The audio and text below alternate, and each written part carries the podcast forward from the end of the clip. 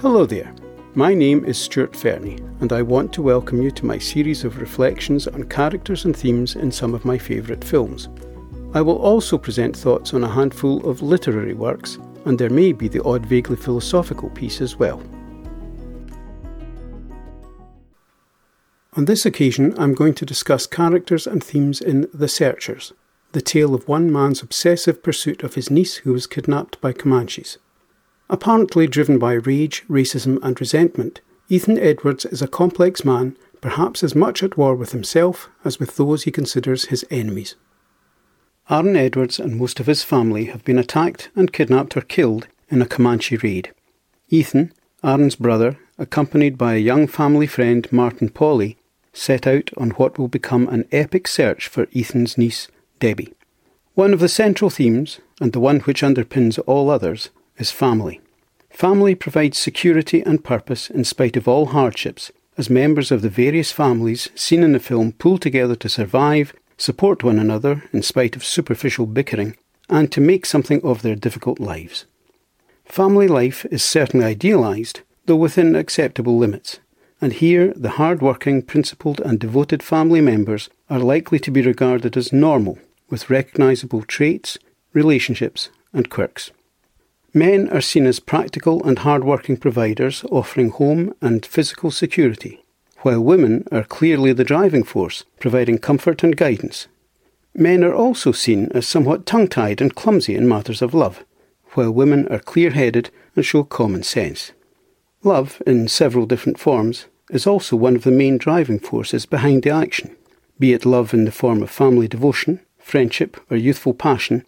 Love propels most of the characters and indeed may be seen as the very reason for all of Ethan's woes, as love has brought him into conflict with family values and devotion.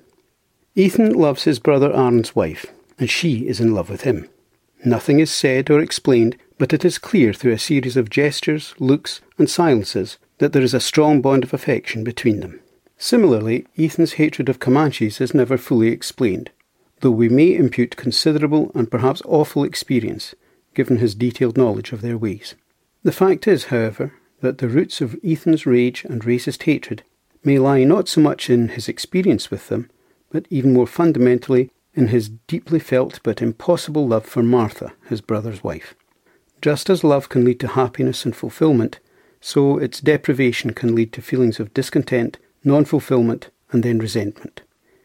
Ethan Edwards is a driven man, driven away by an impossible love as a result of which he must choose between hurting himself or others, driven by principle which led him to put others before himself, and finally driven by bitterness and resentment which have eaten away at him as he has lost not just his love and his family, but also the beloved nation he fought to defend. Having lost his country and his very way of life, with no one to offer comfort or commitment, Ethan allows himself to be so overwhelmed by anger and bitterness that he questions the very values he presumably set out to defend, and it is suggested he commits criminal acts including robbery and perhaps even murder. In the intervening period between his departure and his return, we may assume, through his knowledge of Comanche ways, that apart from participating in the Civil War, he has been an Indian fighter and a hunter, among various other possible occupations. It has been suggested that his behaviour and entire manner are due to some innate racism, and while it is undoubtedly true that he displays racist attitudes, it should be pointed out that Ethan is equally dismissive of virtually everyone, and whatever values they live by, be it Indians, his own brother, with whom he is decidedly tetchy at the start of the film, the Reverend, the army, or traders. Ethan is equally disillusioned with them all. It is not so much that he's cynical, more that he has lost the edge of idealism and sees things clearly. It would be easy to write Ethan off as ruled by hatred and negativity, suspicious and dismissive of everything. But how did he arrive at this point? I would suggest that the answer to that question lies in the profound dissatisfaction coupled with a sense of loss and pointlessness arising from the situation with Martha. His emptiness and resentment undoubtedly led to a loss of direction and then rebellion. Rebellion against life itself. Perhaps by putting himself in harm's way, he hoped to put an end to his emptiness. But his anger was greater than his despair, and this fuelled his spirit, leading him even further down the path of disillusion and bitterness. Now, after his return, the loss of his brother, his brother's two older children, and of course the woman he loved, only served to compound that anger and bitterness, though now they are crystallised into a single purpose, to retrieve his niece, and a single object of hate or channel for all his feelings, Comanche Chief Scar. Ethan's sense of loyalty to family, and perhaps the fact that the kidnapped Debbie is the daughter of the woman he loved, fuels his determination to find Debbie and save her from life with the Comanches.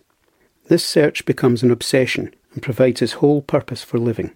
He channels all his energy and efforts into finding the girl, aided by the younger and much more idealistic Martin Pawley.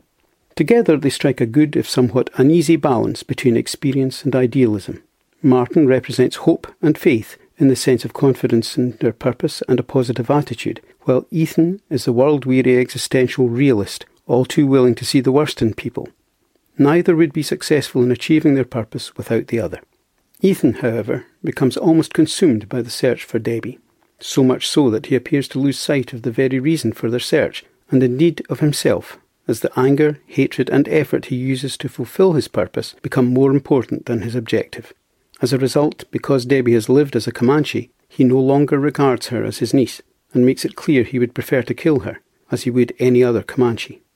Strongly enigmatic, Ethan is not a pleasant man, yet we want and hope that he will find some happiness, perhaps because we have some understanding of his situation, even if we don't approve of his attitudes, and we admire his determination to find Debbie. We feel there is a good man beneath the gruff facade, and we want him to find some way to release that other man. In the end, it is idealism that saves Debbie, in the shape of Martin Pawley, though this would not have been possible without Ethan's grim determination. Ethan cannot bring himself to kill Debbie. Perhaps he sees Martha in her as he comes face to face with her, or perhaps he has found some common humanity. Like many events in the film, this is not explained, and this may be one reason for the film's enduring popularity. It invites people to ponder over Ethan's motives and reasons. It also suggests, perhaps, that people's actions cannot be fully and logically explained. At the end of the film, we are left with what must be one of the most famous shots in cinema history, and one which says far more in a few seconds of wordless movements, gestures and framing than pages of dialogue could put across. Ethan was and is a loner, an outsider. Searching for Debbie gave him a purpose, and that purpose is now fulfilled. Now he must face the nothingness of his normality, while the others return to their normality. He is an outsider whose dogged determination based on bitterness and hatred meant that he was what was needed in extreme circumstances. But there is no place for him in normal life. If Ethan had managed to let go of his rage and bitterness, they would probably have not succeeded in finding Debbie. Yet these very qualities mean that he has essentially become a social outcast. There are striking resemblances between Ethan and Scar, the Comanche chief responsible for Debbie's kidnap. Both are driven by a desire for revenge after an acute sense of loss and grief. In Scar's case, the killing of his sons in a massacre perpetrated by white men. And both are prone to sweeping generalisations, holding entire races responsible for the woes that have befallen them. Toward the end, Ethan even scalps Scar's dead body, showing that each is as bad as the other. Racist hatred and a blind desire for revenge may provide a powerful driving force, but one which is nothing but destructive. Surely the suggestion here is that as long as this cycle of hatred and revenge continues, social and moral progress is not possible. Hope is offered in the shape of Martin Pawley, who is willing to move on and put the past behind him. Perhaps men like Ethan and Scar were needed at one time in certain circumstances, but as time and circumstances change, so they must change or withdraw in order to allow progress to take place. Beautifully photographed and produced, the film remains enigmatic, perhaps as suggested above, because not everything is fully explained, and so we, the audience, are more engaged as a result. Exciting, emotional, thought-provoking and even humorous, a phenomenal achievement to be able to mix what amounts to tragedy with comic undertones, the film is a monument to the talents of all those involved, and the fact that it has endured in the memories and affections of so many for some 60 years is surely the greatest testament to quality any film can receive. My thanks for taking the time to listen to this podcast. I hope you found it of some value. Please join me again soon for discussion of more films and books.